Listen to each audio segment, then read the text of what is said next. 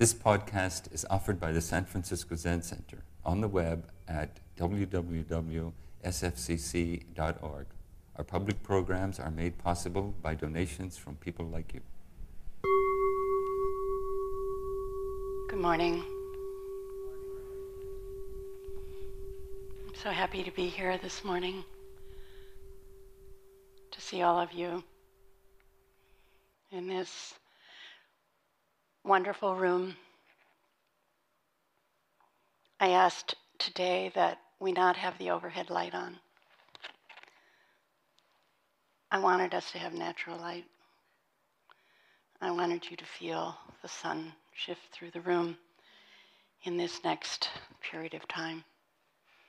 I wanted you to experience the shadows and the pattern on the floor and to let Mother Earth speak today without artificial illumination.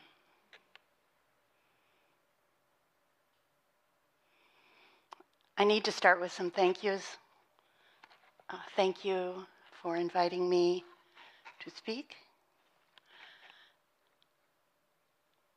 Thank you to my teachers, Ed Sattizahn and Linda Ruth Cutts, who have guided me taught me,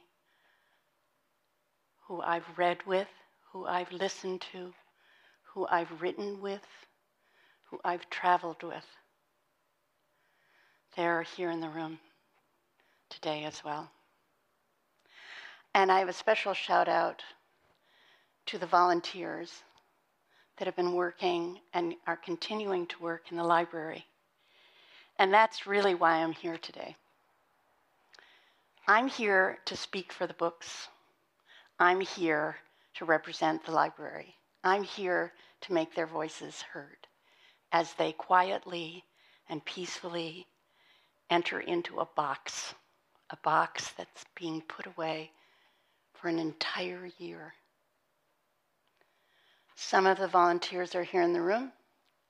You know who you are. And some of you are coming this afternoon. Without that effort, that huge effort, like 20 over 20 people signed up to come to the library to help move these books. I think that's so incredible.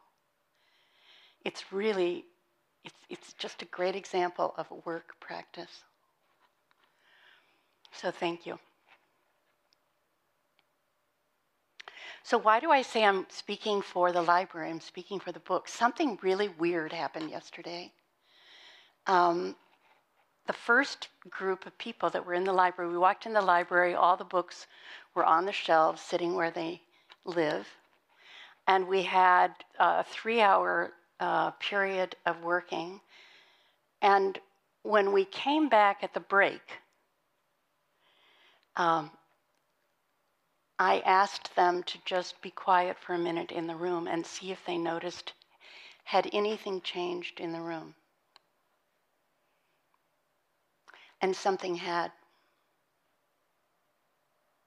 It was more quiet. It was noticeable. It was almost as though the voices of the books, their conversations with each other, or the way they speak, had been modified.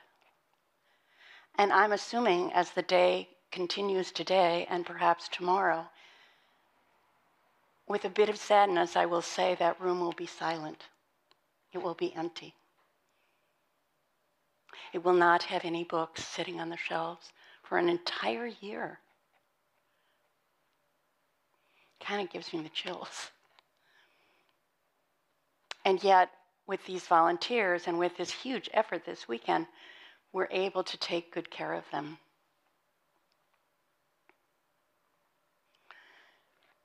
I'm, I'm, I'm aware that, you know, books aren't, you know, I'd say I probably, if I asked you, most of you would raise your hand saying if you needed some knowledge, if you needed some information, you would go online, right? And I, I do it as well. but books are a little bit different. And I was trying to figure out a way not to be an old lady looking sentimental up here, you know, like, oh, you got to read books, right? I, that's, not, that's not why I'm here. That's not what I want to say. I think it's about thinking how we illuminate our lives and what we turn to and what's habit and maybe what is a change out. So, one of the changes I hope, or maybe additions you'll consider after this morning, is finding a book this afternoon. Any book. Take a look at it, page through it, see how it feels in your hand. How heavy is it? What page did you turn to?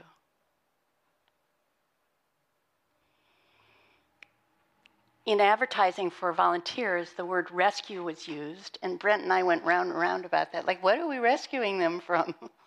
you know, like, what's happening here?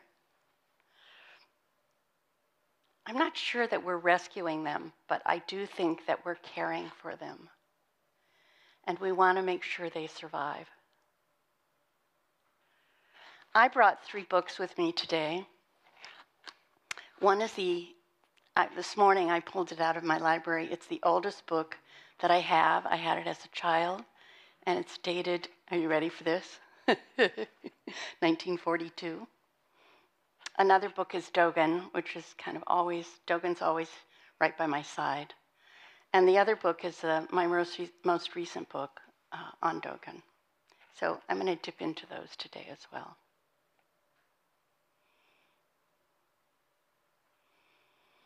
I was thinking about where the library sits in our centers.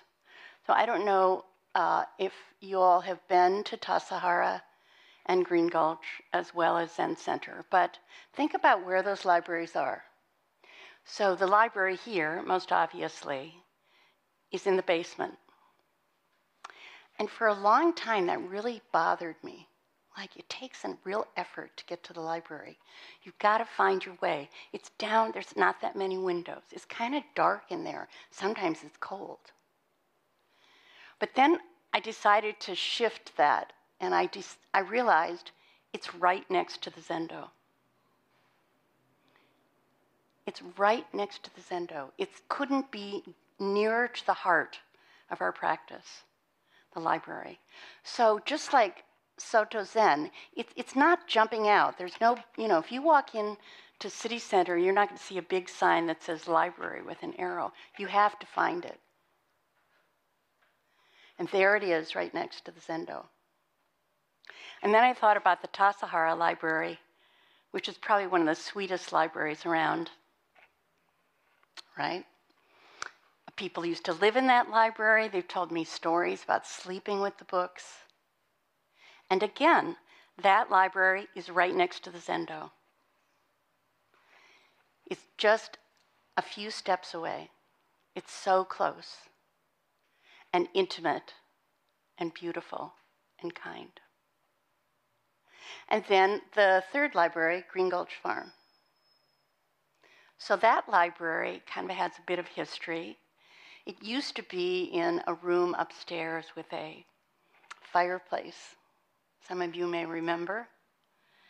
And I used to sleep overnight there uh, in the old days, in, in amongst the books, and that's where the libraries were kept. But they started to degrade because of the, the weather in the room. So when there was a renovation, they were moved to the basement.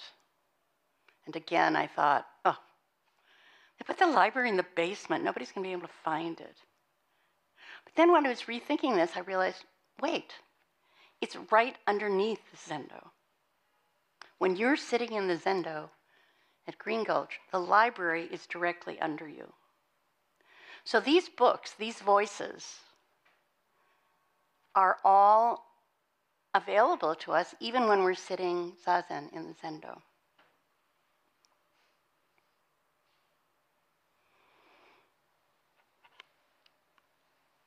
Roger, remember that clock?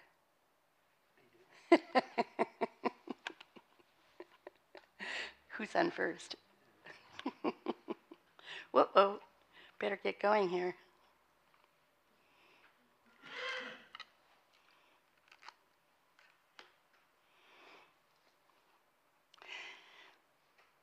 So I, I, kind of divided this talk up into some some arenas.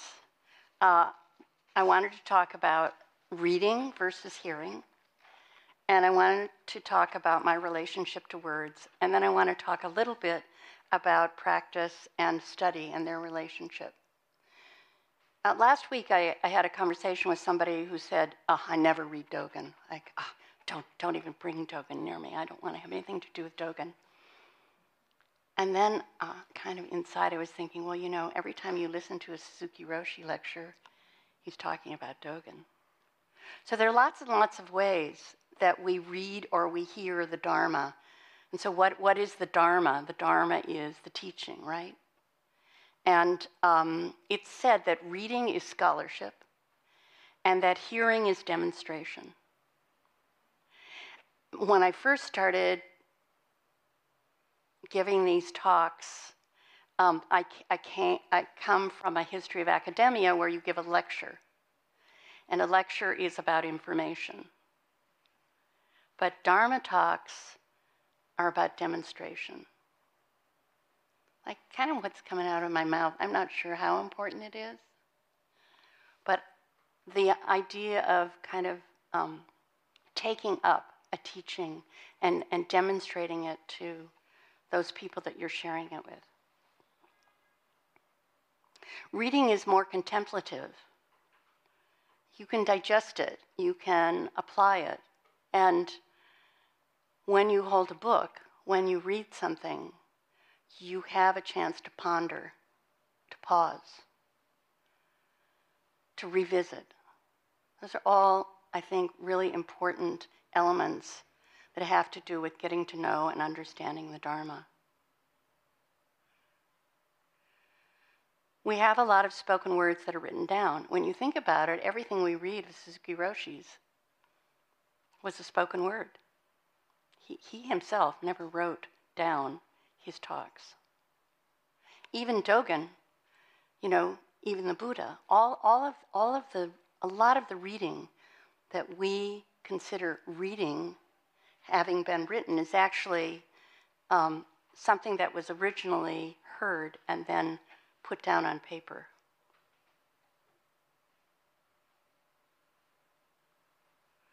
So Dharma reading is different from all the other reading. And, and if you've picked up a sutra, you probably are familiar with this.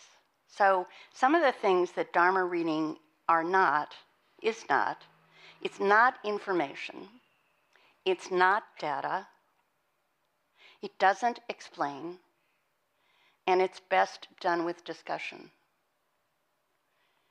It's really, it's really helpful when you're reading the Dharma to share it with someone else or a group so that you can begin to understand it.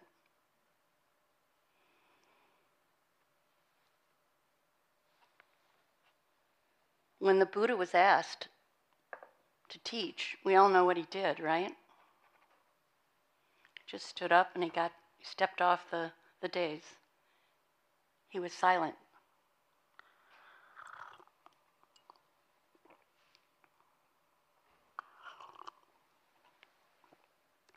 if that silence had been allowed to endure, we probably wouldn't have the teaching that we have today. So thank you for all those people who've listened to these words and have written them down over the years.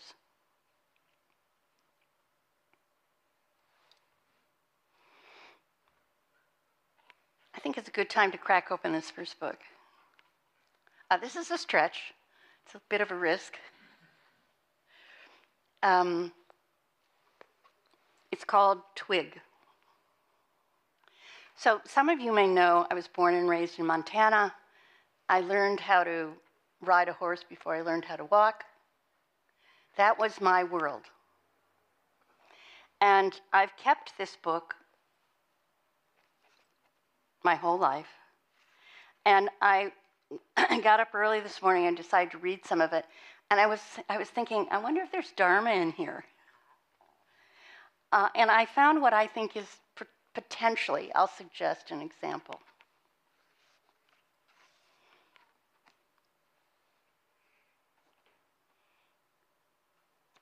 So, just to put this in context, um, I lived in Montana. There was horses, mountains, snow.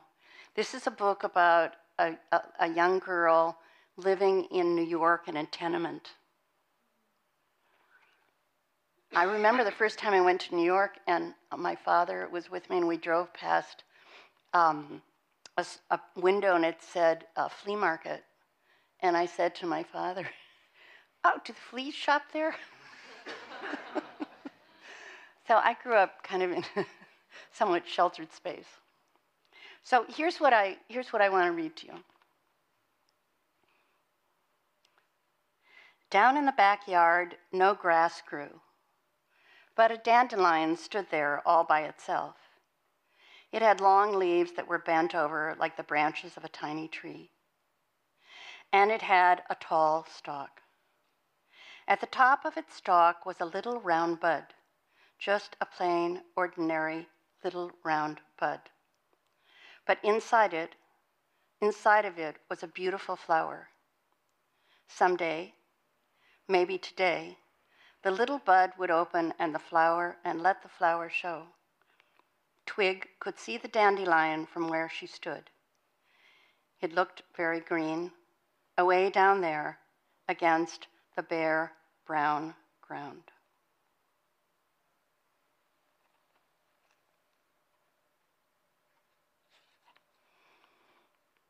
So, this is a young girl who lives in a tenement, is extremely poor, and has but has a great imagination.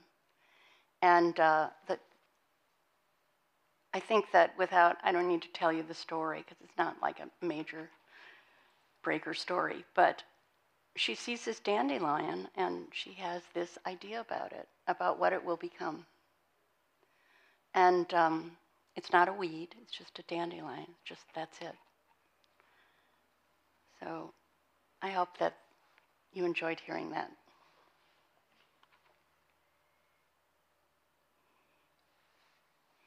My own relationship to words has been both, uh, when I was very little, I actually wrote books. Uh, uh, and, um, and I always, because of where I lived, books were very important because there wasn't too much going on where I was growing up. The first time I heard what I will say the Dharma or was uh, in France. Um, I used to be part of a Korean Zen center. And one day, one of the students came up and he said, I heard about this um, teacher, Suzuki Roshi. I want you to listen to this audio tape. And he gave it to me, and I sat down and I heard Suzuki Roshi's voice. I can remember it to this day. It grabbed my heart. I don't remember his words. I remember his voice. And that was the beginning, I think, of me making friends with the Dharma. Then, when I began to practice here, I had a real aversion to reading. I'd see these study groups and I go, oh no, I'm just going to sit zazen. That's, that's what I do. And that lasted for many, many years. I did not touch a book, a Buddhist book, for many, many years. That changed because of Dogen. Somebody introduced me to Dogen, or I passed by him, or somebody taught Dogen, and I went, wow, who's that? And I do not understand this at all. So I joined a study group with Shinshu Roberts. Some of you were in that group. And we studied Dogen for years, years and years and years. We studied so much that then I decided I needed to read more, and I kept adding books and reading more and reading more and meeting readers and meeting writers. And so I, I actually put that together and went back to graduate school to study Buddhist scholarship and really immerse myself in everything that was available.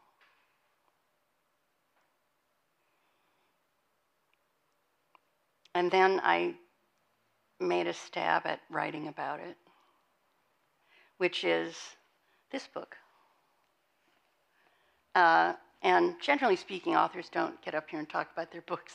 So I, it's not that I, this isn't an infomercial, but, um, but I'm, I think it's important in the context of this talk because one of the things that's been told to me is if you don't understand the Dharma, what you're reading, then look at the commentaries. Read what somebody's writing about it.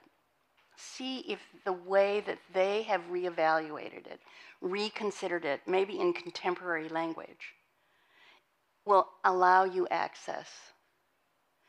And this book came about because I was having a conversation with someone named Steve Stücky, who some of you may have known, and who I studied with here. And we were doc- talking about Dogen. I said, I, I really don't understand Dogen. I don't know how to understand it. And he said, Well, why don't you use your love of nature to explore Dogen? And that was like this key.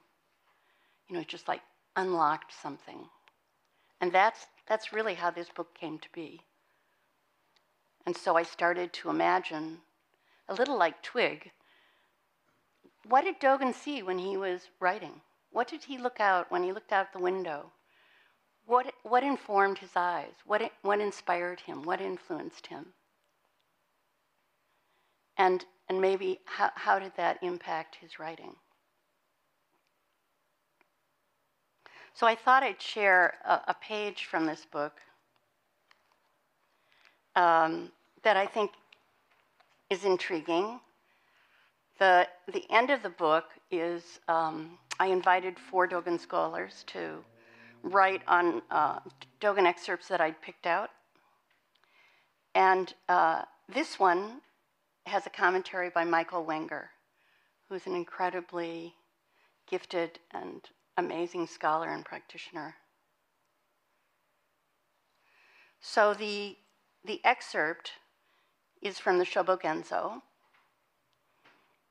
and it goes like this. So this is the Dharma, say, that you would read in the Shobogenzo. Once you have clarity, do not neglect a single day. Wholeheartedly practice for the sake of the way and speak for the sake of the way. We know that Buddha ancestors of old did not neglect each day's endeavor. Reflect on this every day. Sit near a bright window and reflect on this on mellow and flower filled days. Sit in a plain building and remember it on a solitary rainy evening. Why do the moments of time steal your endeavor? And this is what Michael sent back to me to be included in the book, his ideas after reading that excerpt. Dogen's garden is right before us. His clarity here is not the clarity of subtraction, but the clarity of connection. To practice in the midst of connectedness is wondrousness. Buddhism is a living entity alive in our tender participation with everything. Neglect encourages weeds. Weeds in themselves can be used to nourish, but they too need to be cultivated, to be practiced with. By manifesting ourselves, the world comes alive. Time can momentarily steal our sense of aliveness if we lose the sense of continuity and participation. Each flowering is a culmination, an ending, and a new beginning. Dogen may have lived a long time ago, but his connection to us is palpable. His teachings, his garden, lives on through us. Don't waste time.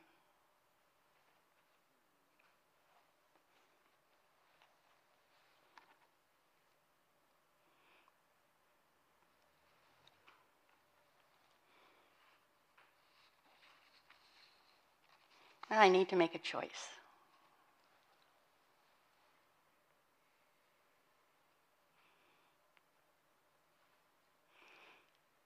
I'd like to talk a little bit about Blanche and about ways to read the Dharma.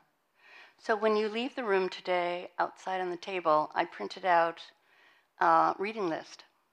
There's three recommendations there. One is from Blanche Hartman, who was an abbot here.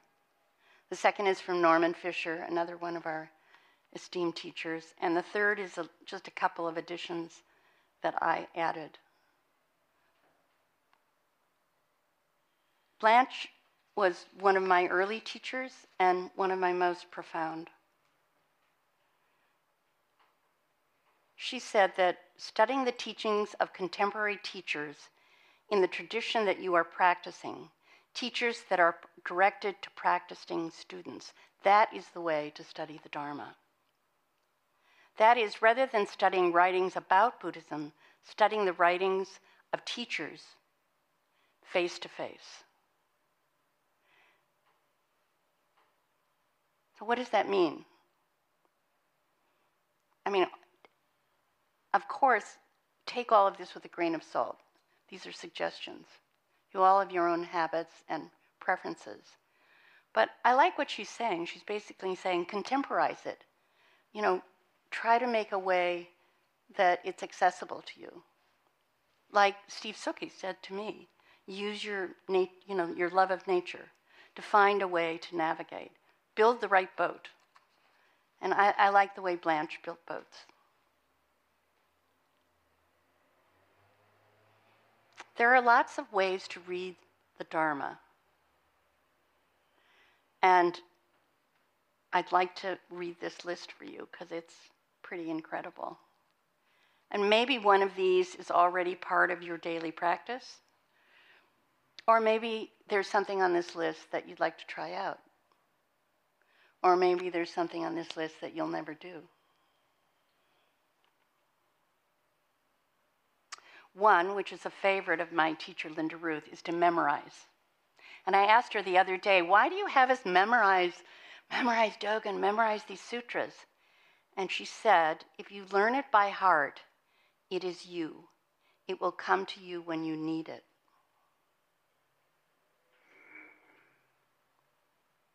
Another way is to read the sutras. Challenging. It's a whole different style of language.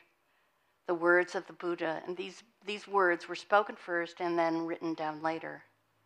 And usually, most sutras in the library, we have lots and lots of sutras and lots and lots of commentary. They're meant to be read slowly. And in temples in Japan, there's actually a room set aside for copying the sutra, which is a very beautiful, formal temple art that some we've done now and then uh, at our campuses. Another way to read the Dharma are koans.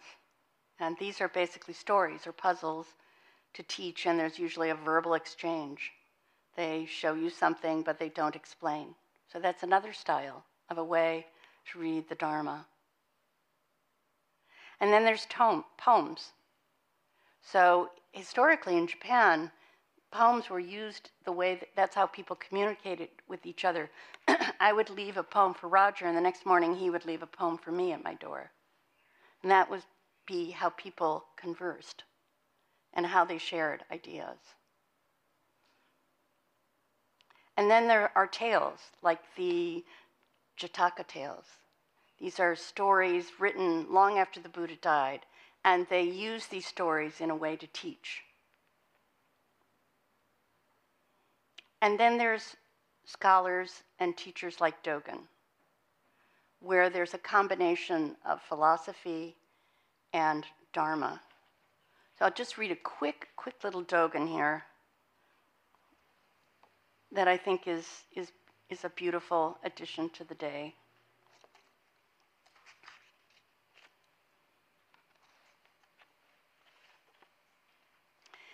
Um, and this is in only a Buddha and a Buddha. So lots of times, you know, we hear face-to-face transmission and I think, you know, in an ideal word, world, that's when you're actually looking at someone, there's two people, or at least two people facing each other. But I'd like to think that you can do that with a book as well. That that's a kind of face to face transmission.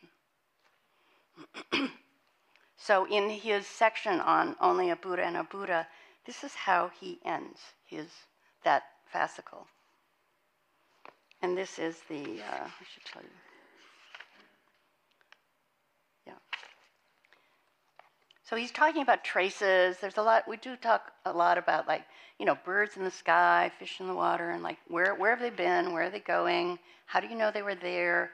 Leave no trace. We talk about trace a lot and, uh, and what, what that represents in our, in our lives, and especially in community. You may wonder why you do not know. The reason is that while Buddhas see these traces with Buddha's eye, those who are not Buddhas do not have a Buddha's eye. And just notice the Buddha's attributes. All who do not know should search out the trace of the Buddha's path. If you find footprints, you should investigate whether they are the Buddha's. On being investigated, the Buddha's trace is known, and whether it is long or short, shallow or deep, it is also known. To illuminate your trace is accomplished by studying the Buddha's trace.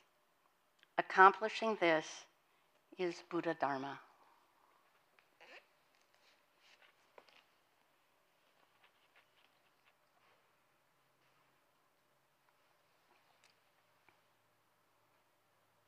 I want to include Suzuki Roshi before I start to close up shop here. I was looking through, trying to see what, what does he say about reading? What, what's his idea about reading the Dharma? and I found this.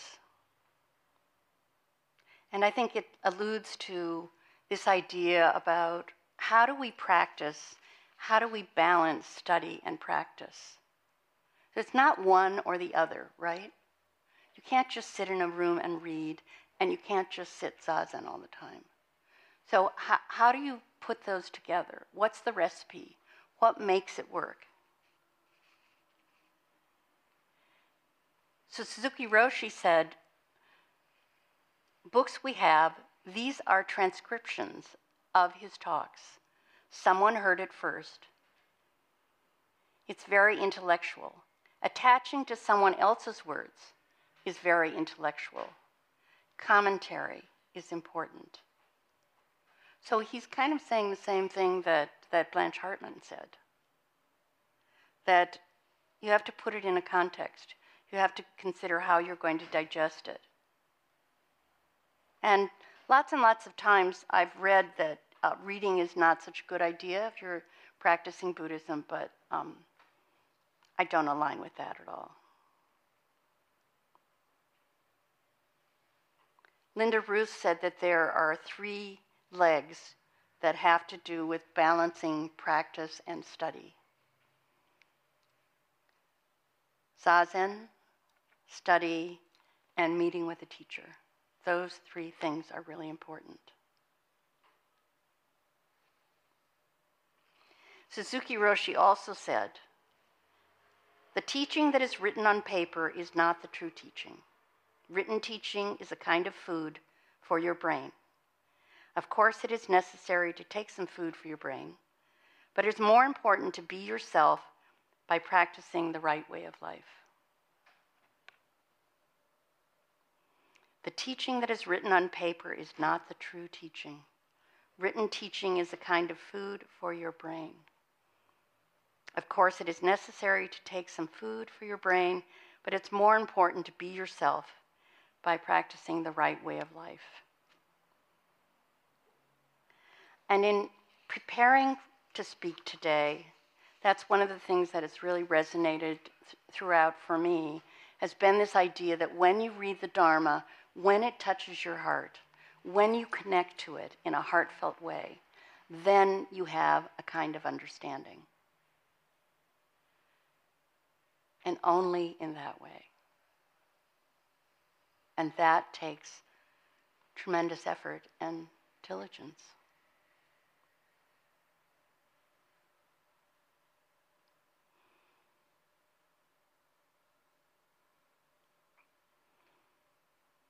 I'm going to pick Kafka, to choose to close with, rather than a poem by Hirshfield, because I, I it's kind of, it's a little bit aggressive, but I like it.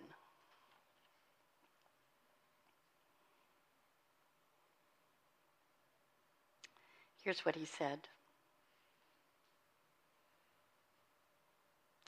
Great writing can entertain, enlighten, and even empower. But one of the greatest gifts to us is its ability to unsettle, prodding us to search for our own moral in the story. A book must be an axe for the frozen sea inside us.